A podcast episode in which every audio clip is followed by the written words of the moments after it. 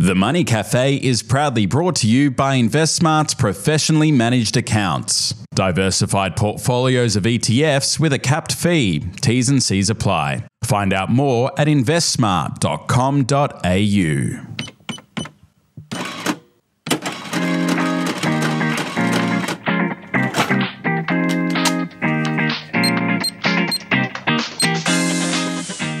Hello, I'm Alan Kohler, founder of Eureka Report, finance presenter on ABC News, and a columnist for the New Daily. And I'm Stephen Mayne, contributor at Eureka Report, founder of Crikey, shareholder advocate, and City of Manningham councillor.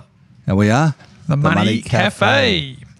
Um, did you uh, uh, watch Allan Fels at the National Press Club yesterday? I listened to him on news radio. I was driving around, and um, look, very clever move by the unions to commission him to, you know, pretend he's doing a government review when it's a union review, and then for the press club to give him a platform. And I thought he'd come up with a whole bunch of interesting ideas, and it was uh, he's still got his mojo after 30 years of being the uh, cartel killer. Yeah, it's all about the red glasses, I reckon.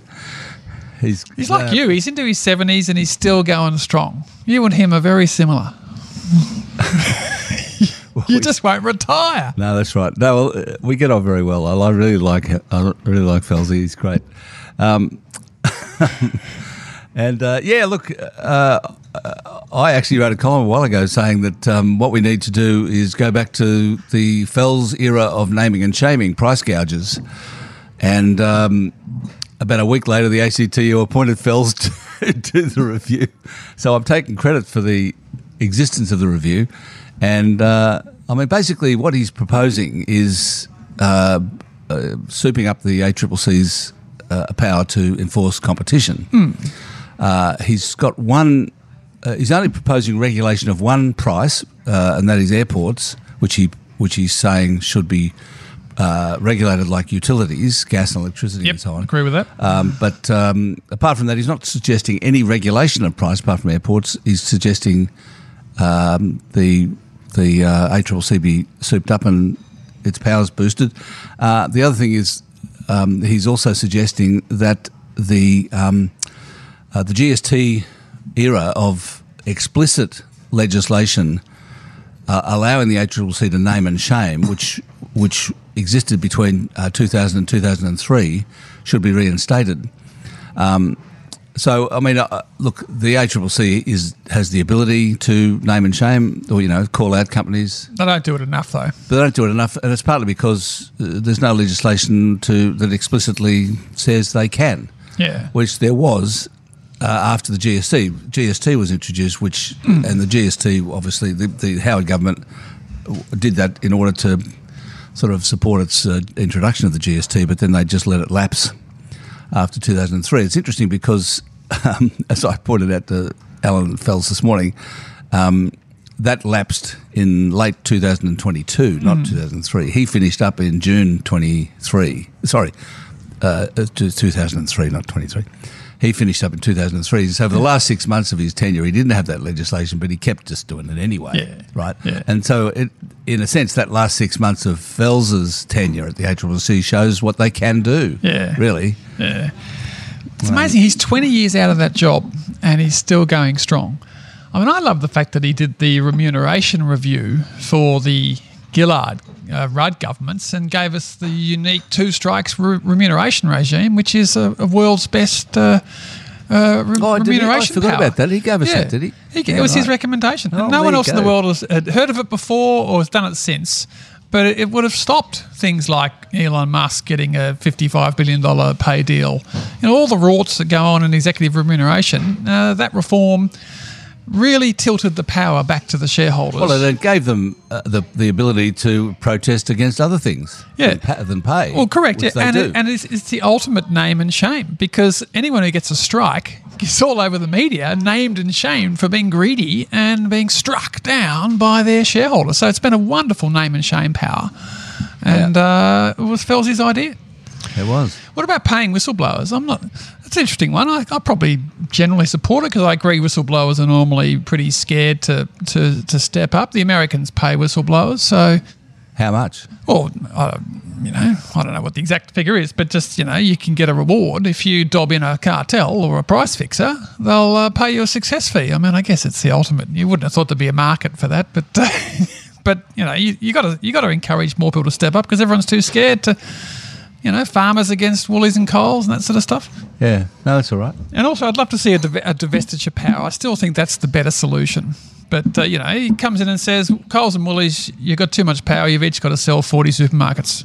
Like that does, is not in our law. It is in the law in many other countries. The forced divestiture powers. So I don't know why we don't ever do it, but we don't do it. Which We is don't do it. We don't do it. No. And so it's very h- hard to unscramble the egg once you've. Yeah, I think we just. I think in this country we're just going to accept. Oh well, this is Australia. We can't. You know we have duopolies and triopolies, so that's just the way it is here. You know. I mean, just looking at speaking of you know duopolies and like even the results out this morning. I mean, REA Group, and you know, realestate.com, their profits up another twenty two percent. You know, they're benefiting. They said from the twelve percent increase in house prices and the eight percent increase in rents over the last period. That is a natural monopoly. It's now worth twenty four billion dollars, and Coles is only worth twenty two billion dollars. So this little Westfield is worth $16 billion. So this company that has no assets, it just has a monopoly over real estate. Well, Domain competes, but they've got a dominant market share in real estate advertising, is now worth $24 billion. And, uh, and then you look at Transurban, their results out today, they've got monopolies over toll roads in Brisbane, Sydney and Melbourne. You know, they've they can carry 24 billion in debt. They've got an enterprise value of 64 billion. You know, it's just been an absolute bonanza, and um, they've only finally been blocked from buying something by the ACCC when they said no, you can't buy the Eastlink in Melbourne a few months ago. And apart from that, they've been able to buy virtually every toll road in Australia except for two.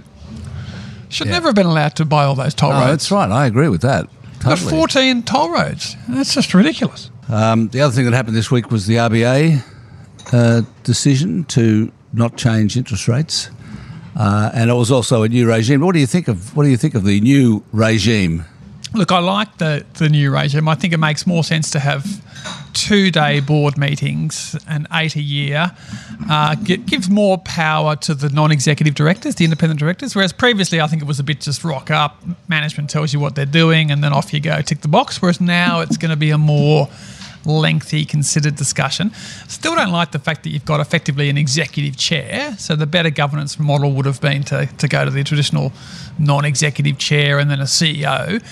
And and Michelle Bullock does have a lot of power now through the press conferences. And your point, I think, is interesting as to is she in line at her press conference messaging with the uh, actual written documentation that the board is signing off of. And you know, occasionally you were saying Jerome Powell strays from that, you know, gets a bit ahead of the curve. So, look, anything which gives journalists more power and there's more transparency, I'm a supporter of. I thought the opening press conference could have done with you there, ripping in a few uh, tough questions off the long run. Why weren't you up for that historic occasion, Alan? Left it to your son, did you? Takes a bit to get me onto a plane these days, partly because of my uh, knee replacement. It's a bit of a bit of a nuisance.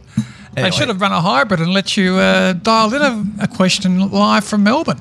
Just turn up. Oh, look, uh, my son was there, and uh, he, he one. represented the family. Because I was thinking of occasionally. And there were four people from the ABC there. Yes, yeah. So you'd have been crowding them out. So Oh, sure. um, yeah. you know. Um, uh, but look, uh, yeah. the, the one thing I would say is that I've been reading uh, uh, uh, uh, this week. I've been reading the the RBA review that came out uh, just about a year ago, um, and which uh, was scathing of the board, right? And uh, basically said they're not uh, expert enough, not skilled enough, and they need to be sacked. That's kind of what the review said, and they were, and, and they basically said that the board had been snowed by the management Correct. um, yeah. over a long period of time, and the government accepted the review uh, and agreed to sack them uh, and replace them with a monetary policy board of experts, uh, but they gave them 15 months' notice. Like Still hasn't happened. they uh, like one of the questions was was the November rate hike a mistake, right? Well, the honest answer is yes. Well, uh, who knows? I mean, you know, but the, what I would say is that the that rate hike and the one in May and June, ones in May and June were done by boards that had been that where the government had agreed that they were incompetent. Es- Essentially, I mean that's a bit of a strong word. Hmm. But they haven't spilled. They haven't spilled the board either. I mean, all No, those directors are still there, serving out their so terms. all, all those directors are still there. Those directors made those three rate hike decisions. In fact, by the time they finish up, they will have made 14 decisions, yeah. uh, probably three of which were to increase rates, but every decision is a big one, whether Mm. to increase rates or not, even if it's on hold, it's a big decision. So the a board that was uh, described as basically incompetent, which the government had agreed, has made 14 decisions since that time, right? Well, what the hell is So you're saying on? they should have been summarily dismissed and frog marched out the door I- I- immediately? are you? I mean, that's a bit rough. I'm not saying that. I'm saying that uh, it's- it's- I'm saying that the 18 months between when b- between that the release of that review and their first meeting, the first meeting of the Monetary Policy Board of experts Yeah. in August, the eight, that'll be 18 months, Yeah. is too long. Yeah, but rather than saying. them making bad decisions, isn't it just the case that they just continued to rubber stamp what management was telling them to do, as they'd done throughout the history of the Reserve Well, Bank? and of course they would say that they don't just rubber stamp; Yeah, they ask questions and all that stuff. Um, uh, but you know, Be I good mean- to see their voting records going forward. I think that'll be a So that's the thing that's going to happen reform, from. yeah. That's going to. Ha- this is what's going to happen from August. Is Yeah. that the, the, we're going to see what the voting was Yeah. On the monetary policy board, but we won't see their forecasts of interest rates as we do with the Federal Reserve's uh, Federal Open Market Committee. Uh, but we'll see the votes, right? And so the question I have is, uh, what if? So there's going to be nine on the monetary policy board, uh, uh, including the governor, the deputy governor, and the treasury secretary. So what if the vote is five four, right? And we're not told which who is who. Uh, in which uh, is the is the three uh, are the two deputy the governor and the deputy governor and the treasury secretary in the five or the four? In other words, were they rolled or not? yeah. Is- is- Yeah, well, and we're not going to know that. We're not going to No. be told whether the executive of the RBA was rolled. yes, And I think that's a we material, probably should be told that. Yeah, We should be told that. Yeah. It's a bit like Mark Dreyfus in opposition saying ministerial diaries should be public, and now he's resisting making ministerial diaries public, even though that regime operates in other jurisdictions. So, yeah, they we should be- haven't gone full transparency in terms of voting disclosure. Well, uh, yeah, I, they probably think that the, the executives will never be rolled. Yeah. And that may be true. I'll give you a little little. I did this twice at council, once at Melbourne, once at Manningham. Is we changed the, the meeting procedures of council meetings to say that every vote, the minutes said who was for and against on every meeting. Because previously, you used to have to call for a division, and then you all stand up and have your vote confirmed, and the minutes only said carried or not. It didn't say what the vote was. Whereas now, every resolution it says who voted for and against automatically, so no one has to call a division anymore because the voting the minutes capture the actual vote anyway. These are just little transparency tweaks you can make that fully discloses what a councillor did over four years for and against what. Whereas previously it's just carried and you don't even know who voted for and against. Well, I don't think we'll ever find out who voted for and against the RBA, but um, I, yeah, anyway. Yeah.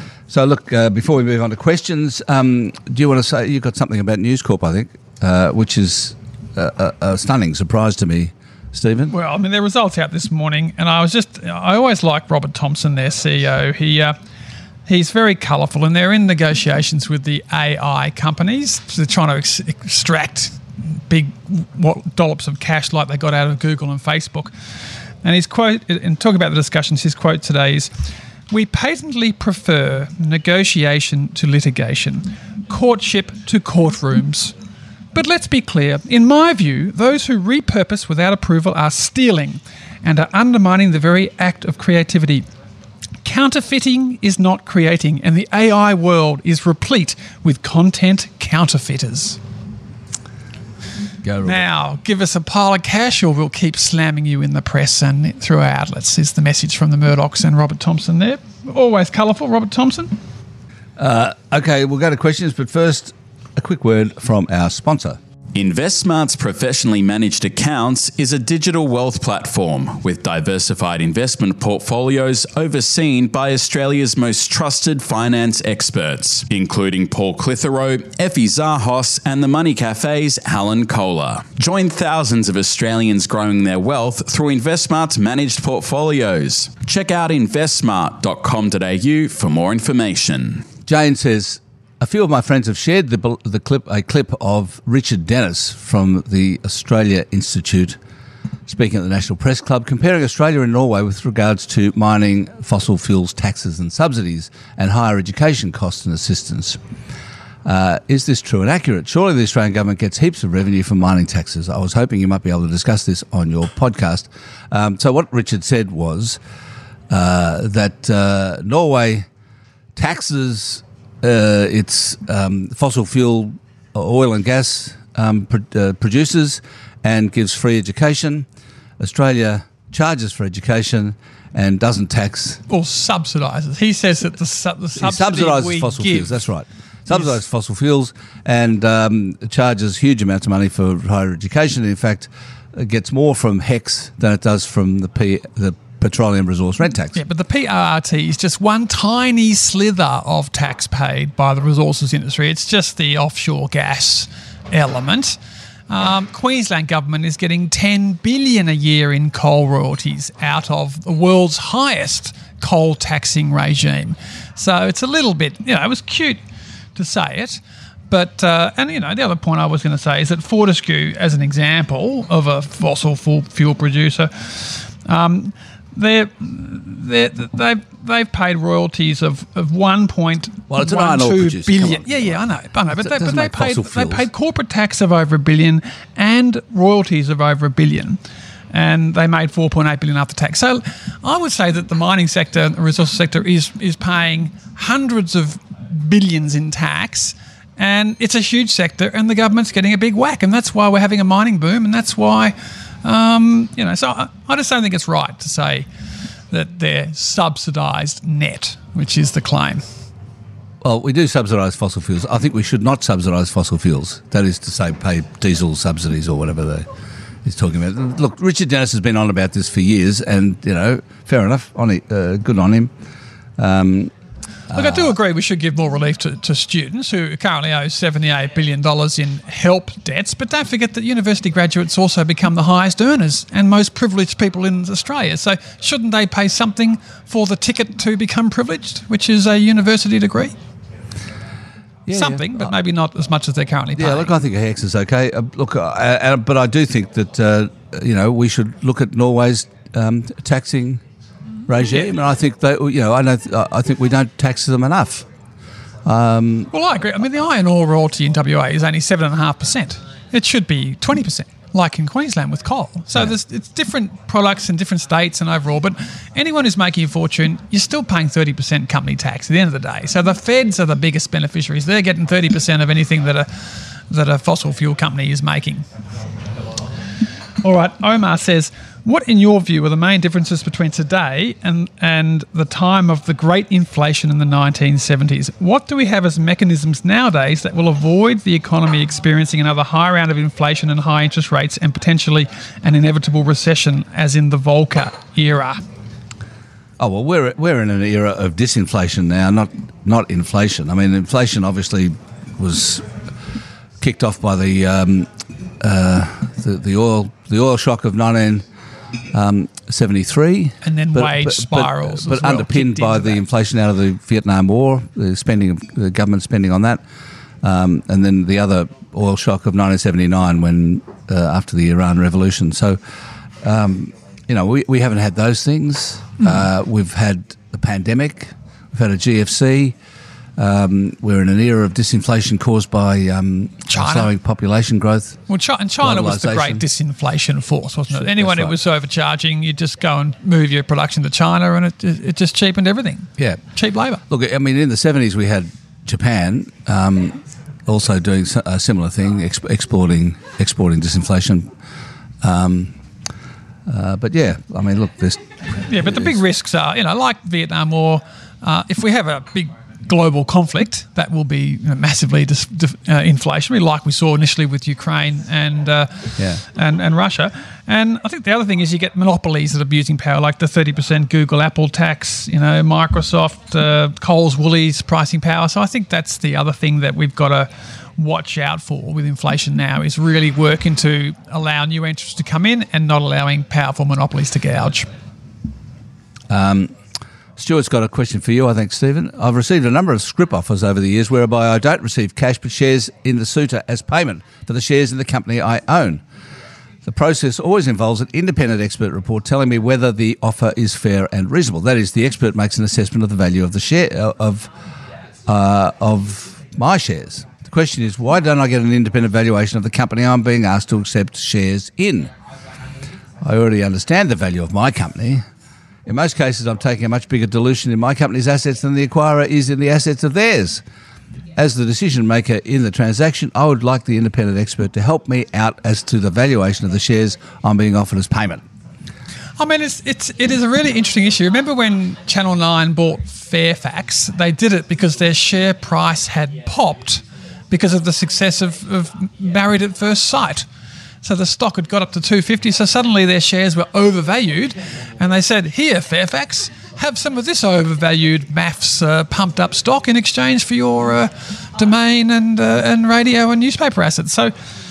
But look, it can go both ways, and I'll give you a really interesting example. When Facebook bought Instagram shortly before Facebook floated in 2012, it everyone the headline at the time was Facebook buys it for a billion US dollars. Now, 300 million of that was cash, and 23 million Facebook shares were offered as well to both the staff and the the non-staff shareholders. Now, those shares, if held today and had all vested, would be worth 108 billion dollars. So Facebook blundered by giving too much of their company away for Instagram, and the, the Instagram sellers were incredibly smart, saying, No, we only want 30% cash.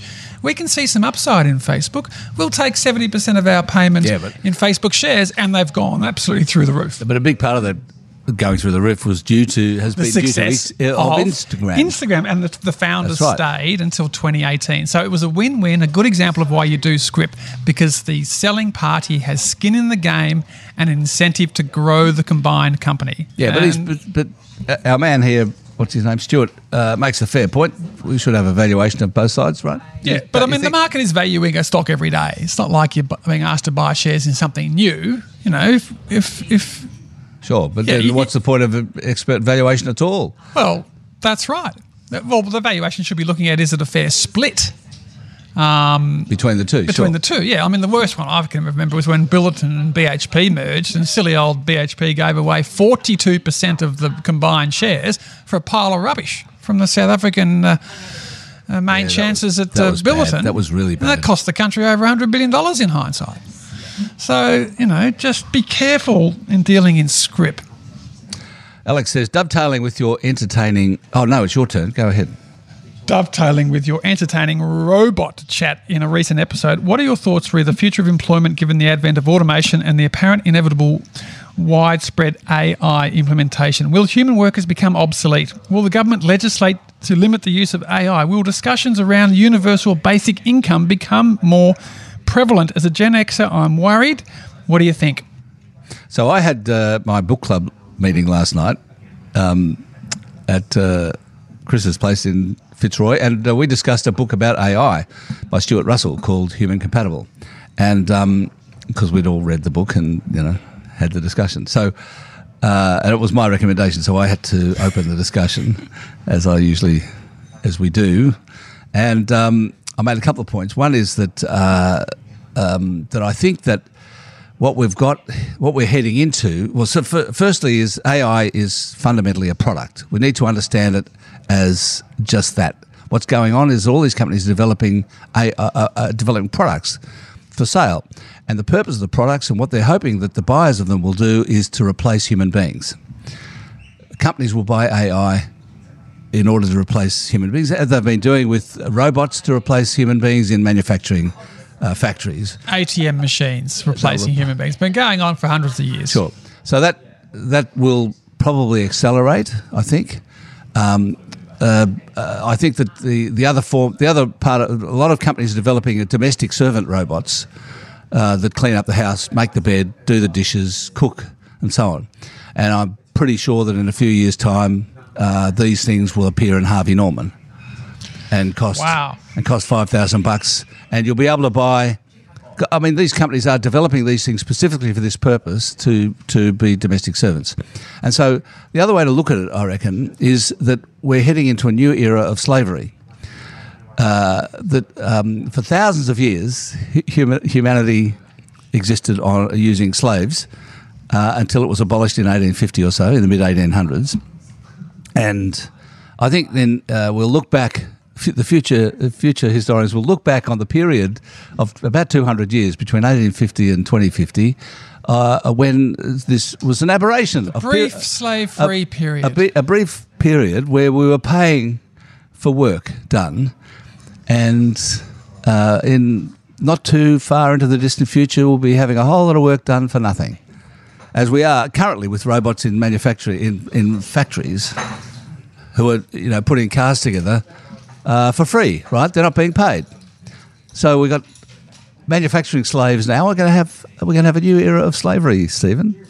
I uh, would just simply say to Alex, don't believe the doomsday predictions. Remember how the Y2K bug was going to ruin us all? Driverless cars have been talked about forever. Where, where are they? I mean, they might get here one day.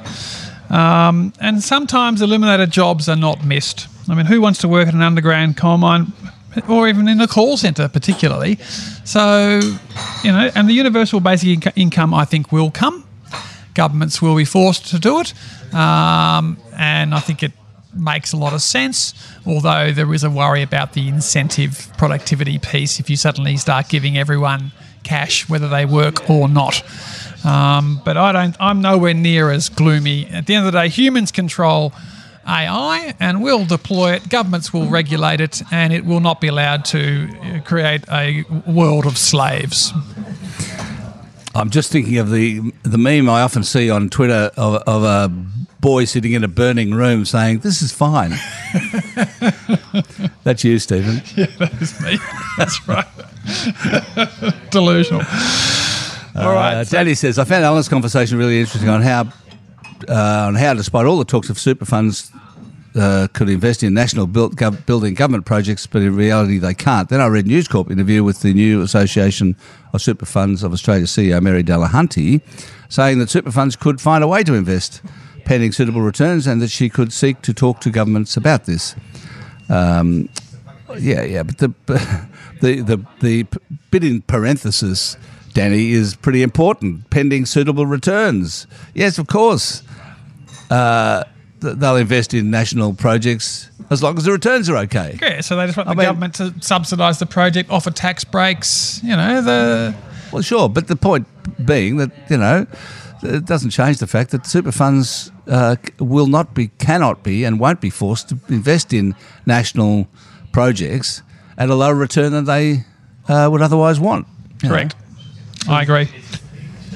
David says, just listen to Alan James talking about China, and I can confirm that after many trips to Hong Kong and China over the past 12 months, China is booming. It's lazy to sit in Australia and point at problems in the property sector, Asian demographics, catch up, come up with catchy words like Japanification, and write off the second largest economy in the world is going nowhere. So, David, so Alan, what do you reckon? Is China really booming, and are we overstating the gloom about China? I, I found this really interesting, and, and I'm really thanks, David, for doing, telling us about that. Uh, I- mean, I've heard, I've heard others come back from China saying the place is booming, and yet we get the stats, uh, and I get all these economic reports from people kind of uh, from people in uh, well, you know, in London and in New York, to be honest, knitting their brows and saying, you know, everything's terrible in China. Well, uh, you know, people's come back saying it's actually booming, and so I mean, I can't argue with that because I haven't been there.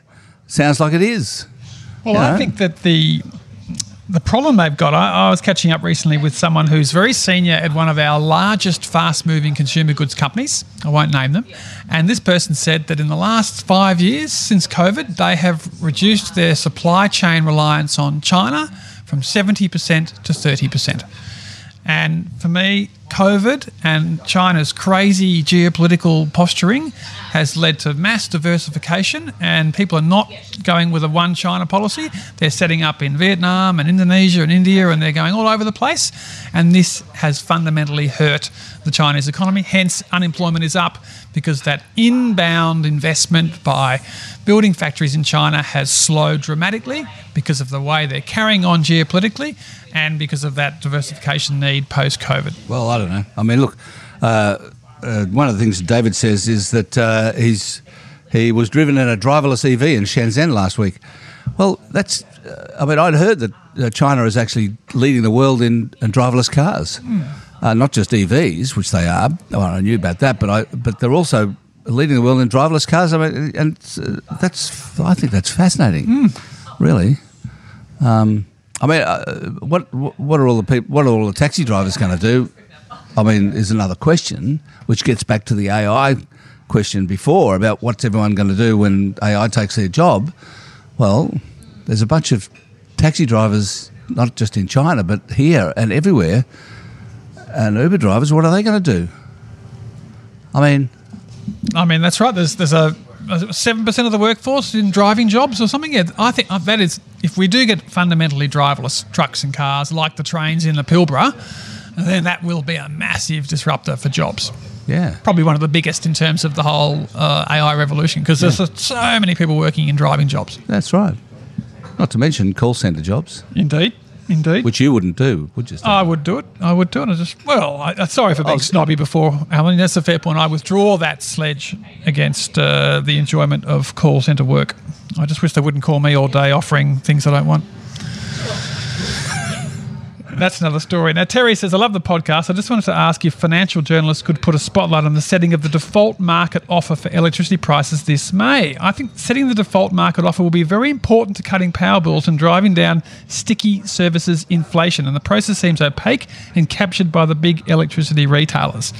Well, I don't think it's captured. I mean, the, the default market offer is set by the Australian energy regulator. The government, effectively, the regulator, yeah. yeah. It's set by them. It should have been done years ago as a stronger mechanism to the, control but the, prices. But the problem that Allan Fels highlights is that the um, the generators uh, generators bid into the market every five minutes, and um, there's a lot of gaming going on, and they tend so sometimes the price the electricity price can go from five hundred dollars uh, to you know, $10,000 in five minutes. Um, and it jumps around all over the place. Uh, they would argue that on average, don't worry about it, it's fine because you know most a lot of the time it's very low and sometimes even negative. Then, then sometimes it goes to ten or twenty thousand uh, dollars, uh, whatever it is they sell on megawatt hour or something. Anyway, um, uh, Alice says that um, on average it's too high. Yeah. The, bid, the bidding, the generators, there aren't enough generators, not enough competition and they do tend to game it so that the average price is higher than it should be. That's mm. what he's saying. It's interesting. Uh, AGL, one of the big three gentailers, had their profit out this morning, and uh, Damien Nicks, the CEO, was really crowing about how their new Torrens Island big battery had been commissioned, was operating, and had generated seven million of EBITDA in the December quarter and they're really excited now about their $750 million battery that they're building at the mothballed Liddell power station in uh, the Hunter Valley. And so they were saying their pipeline of, of new projects has increased from 5.3 gigawatts to 5.8 gigawatts since they last updated the market in August. So AGL is really leaning in on their renewable energy investment, and they're already talking about the, eco- the good economics of big batteries. $7 million profit in a quarter from their Torrens Island one, which again was replacing an old power station. Now, Ben is saying that the recently proposed change to the threshold for someone being called a sophisticated investor is worthy of discussion at the moment. You can be have 200, 2.5 million in assets. Uh, and you can be called a sophisticated investor, and this is proposed to be lifted to 4.5 million in assets. And Ben is seeking to challenge this, saying that it's a bit rough to reduce the number of people who can call themselves sophisticated and get priority offers in sort of wholesale yeah, capital raising. Probably should explain what being nominated or being called a sophisticated investor involves because you, you get priority offers, but also you get less regulation. You don't have to be given so much in the way of paperwork and so on. Yes. I mean, that's is that is that an accurate summary? That, that's think? it. Yeah, you, you low doc offers. You don't need to see a prospectus. You know, you're presumed to be it's buy buy beware. You're presumed to be a sophisticated, intelligent person. You don't need to be spelt out the basics about an investment. Yeah. So there's a lot of rich idiots about. So uh, you know, possibly the, We should protect them. the- the- no, well, no, well, uh, possibly the the definition of sophisticated investors should involve something other than money. I agree. It should be a, a, that you're a competent person. A competent person test. How would you do Uh, like that, though? Like being, a have comp, and- like being a, uh, given a, a license to drive a car. I mean, there's all sorts of competent person tests all over the place. So, for you to be officially a sophisticated investor, you need to pass some basic financial literacy competency test, uh, and you can be worth ten bucks or ten million. Um, there should be basic competency uh, in terms of being No. I'm with you. I think that's that's that's right. Um, it isn't. I mean, because there's a lot of people who who got less, much, a lot less than two and two and a half million dollars, who are sophisticated and should be treated as they're as if they're sophisticated. Yeah. I'll tell you the really stupid, the most stupid thing I've seen with this was the 2022 Design and Distribution Obligations Regulation, which effectively made it tougher to be considered sophisticated. So when the banks were rolling over billions of dollars of hybrid investments owned by tens of thousands of retail shareholders, all of a sudden they felt that they couldn't offer those same shareholders who already were lending the bank money through these hybrids could be offered to roll over into the next one because they weren't officially sophisticated and they, they, they'd be accused of offering up, you know, being reckless offering up these sophisticated products to people who are unsophisticated. And all of a sudden people got compulsorily taken out of these hybrids and not offered a chance to uh, roll over into the next one. Well, that is hopeless, isn't it? It is hopeless. And it's an overreaction by the banks post Hayne as well. They could have just batted on and said, but they took the really conservative view. Oh, look, we don't think it's too risky for our Well, brand. that's because they're bloody they're lawyers and internal lawyers lawyers, are and going, "This is risky, this is uh, risky." compliance department said, "Oh, you can't do that." yeah, so tens of thousands of retail shareholders got cashed out against their wishes without even being asked. Um, and it was just regulation gone mad. Well, Stephen, as always, it's been uh, an interesting pleasure to talk to you. I look forward to seeing you in a fortnight, Alan. Yep. And uh, don't forget to, as you always say, send in your questions to Alan and James next week. What's the email address again, Alan? The Money Cafe at eurekareport.com.au. And thanks to Greg, our wonderful producer, as always. Here, here. Well done, Greg. Uh, I'll see you in a fortnight. I'll see James Thomson next Thursday in the Money Cafe. See you later. I'm Alan Kohler, con- uh, founder of Eureka Report, etc. And I'm Stephen Mayne. We'll see you in a fortnight.